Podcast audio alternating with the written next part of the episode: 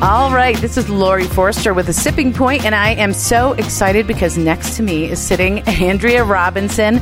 She is one of only 17 women in the world to be the t- to hold the title of Master Sommelier, and is the first woman to be awarded Best Sommelier in America. Whoa. I ah, she's the author of four top-selling wine and food books including Everyday Dining with Wine, and you've won all kinds of James Beards awards, but you are just such a shining happy person and like me your life is all about food and wine. So thank you for being here. You're a featured speaker at the Aspen Food Wine Classic. I can't wait to chat with you. Thank you. It is such a pleasure to chat with you. I mean, it's so fun to talk about this topic, and there's nobody that doesn't get excited and light up when it comes to food and wine discussion. I love it. And you're a chef, too. My other half, my husband, Michael Forster, and the listeners know, is a chef. So I rely on him, but you've got it all rolled into one beautiful body. That must really help you to know so much about food and then be able to translate that into wine as well, right? It really does. It was, um, I got my culinary culinary training later after getting my master sommelier, and obviously to, to achieve that that credential, you have to study a lot. So my focus had been wine, but when I was a kid and growing up through college, my focus was food. So it was really fun to go back to culinary school and have so many so many things finally explained and really come together. And when you're putting food and wine together, there's this this I had this aha moment that they're natural partners because Food is savory, wine has acidity, and we use acidity mm. to unlock the flavor in food. So, as much as we focus on getting the food and wine pairing right, it's almost hard to get it wrong, which I think is really good news. That's very exciting. And I love acidity. I think most of us wine geeks do because it is that palate cleansing sensation in between bites. So, when you go back to the food, it's even more exciting. And speaking of exciting, one of the seminars you're doing here is called The Age of Alsace. And I think a lot of my listeners may not be acquainted with Alsace all that much. Tell us why we should not miss the wines of Alsace. Okay, absolutely. So I was really excited to be able to do the Age of Alsace seminar, and it's six wines from the Alsace region of France. And the cool thing about the Alsace region of France, number first thing to get excited about is that it's going to have the grape on the label. Whereas, yay, yay woohoo, some information, yay, because most French wines are named for the region. When in the case of Alsace, yes, you're going to see the region emblazoned, you know, with pride on the label label Alsace, but you're also going to see the grape, and you're going to see grape varieties that are really wonderful for their acidity and their minerality and their food compatibility, but mm-hmm. also their distinctiveness. You're going to put your nose in the glass, and everyone should always make sure that you're tasting not just with your taste buds, but with your sense of smell, because that's where you get complexity and flavor. Yep. You're going to get from Alsace characteristics that are so exciting and interesting. Characteristics of spice, obviously a lot of fruit, a lot of minerality, and they're such great food partners. Mm. And they're there are great Alsace wines easily between 10 and $20. That's not necessarily an everyday price point, but it might be a once a week wine that you could really get excited about pairing with your your well, your crab cakes Yay! and your blue crabs from that right. part of the world, as well as, you know, we all love spicy food, and Alsace wines are amazing with spicy food. So, if, if someone listening wants to go out and try their first wine from Alsace, what should they select? Where should they start? So I would start with the Pinot Blanc grape because it's the most price accessible and it's very similar to wines that, that most of us have already tasted. It's going to be similar to Pinot Grigio, but with more tenderness and juiciness in the palate. So that's perfect because it's going to be great with food, but also delicious for sipping. And then from there, you the other grapes to explore from Alsace are the Riesling, which is kind of the king, mm-hmm. and you're going to find with Alsace that the Rieslings are going to be dry And that's always something that people do a double take. They see the flute shaped skinny bottle and they are reminded of Liebfraumilch, which is not a sweet, not a dry wine.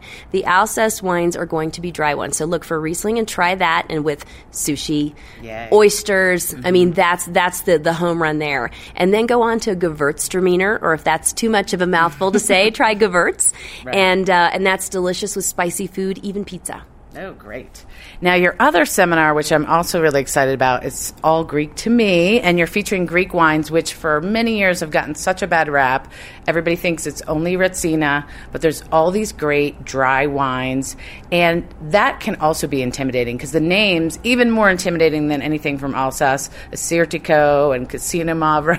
So, how do folks kind of dip their toe in the Greek wine water, I guess, if you will. Absolutely. So um, the the cool thing about this all Greek to me seminar is that we're pairing the wines with food.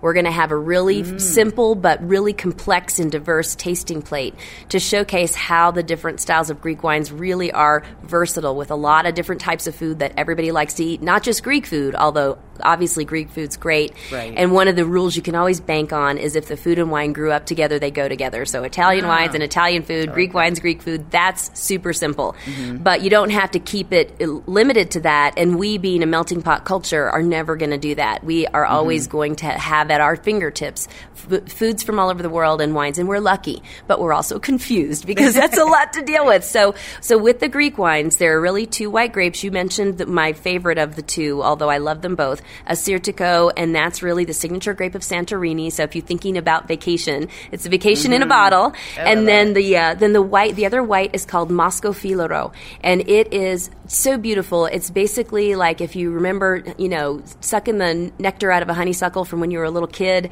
It's mm. that, and they're both really price accessible. So that's a great place to start. The reds.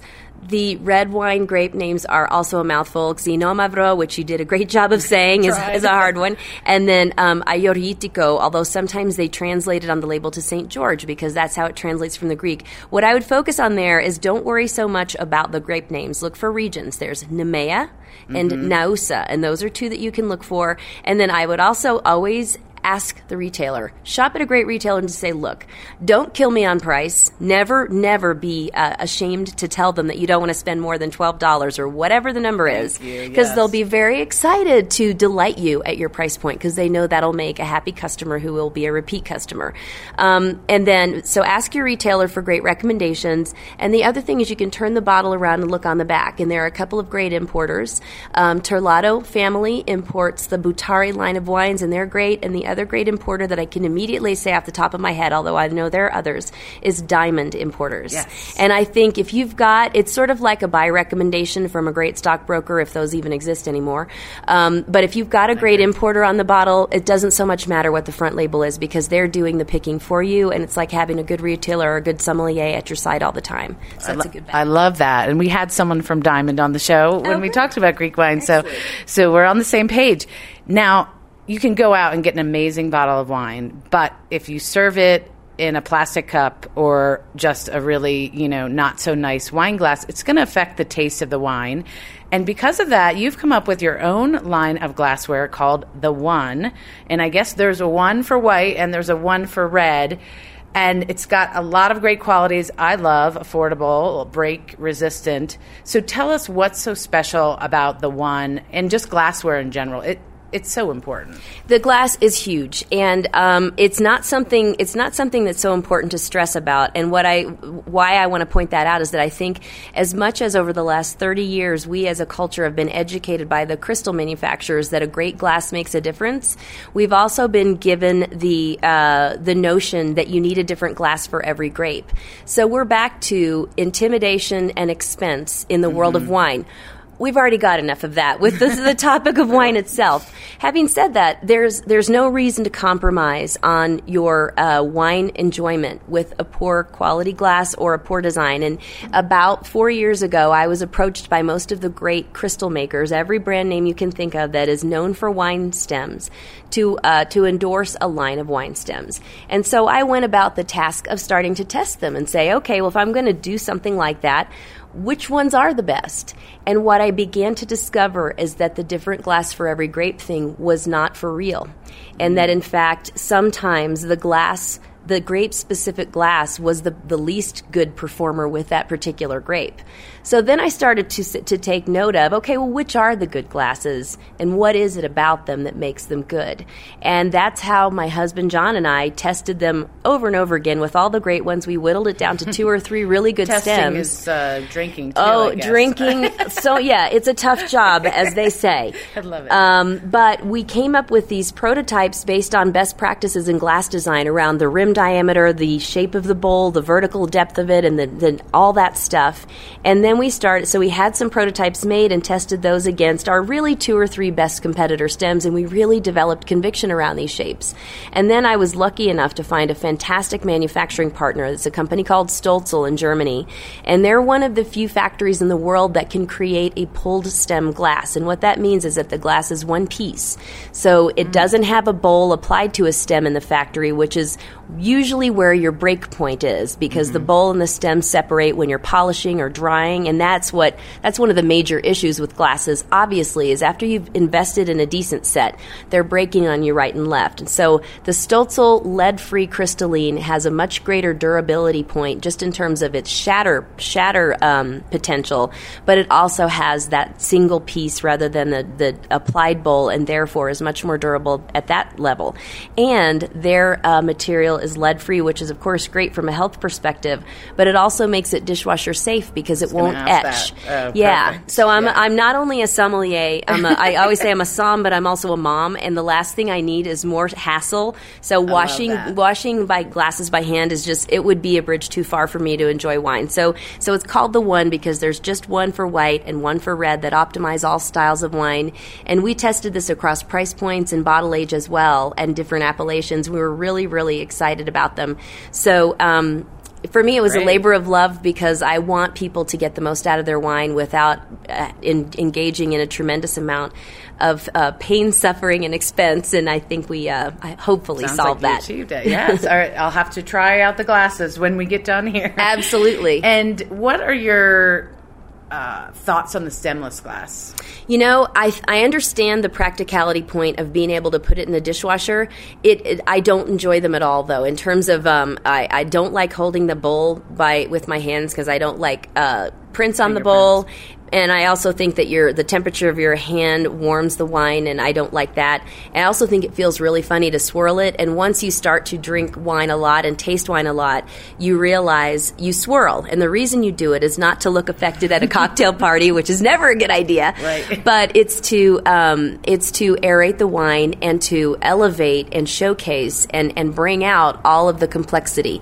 And mm-hmm. just people need to remember that it's not your taste buds that give you flavor and complexity in wine, it is your nose. And that's why the one glasses were really engineered to optimize the nose. Because if you can't smell, you can't taste. Right.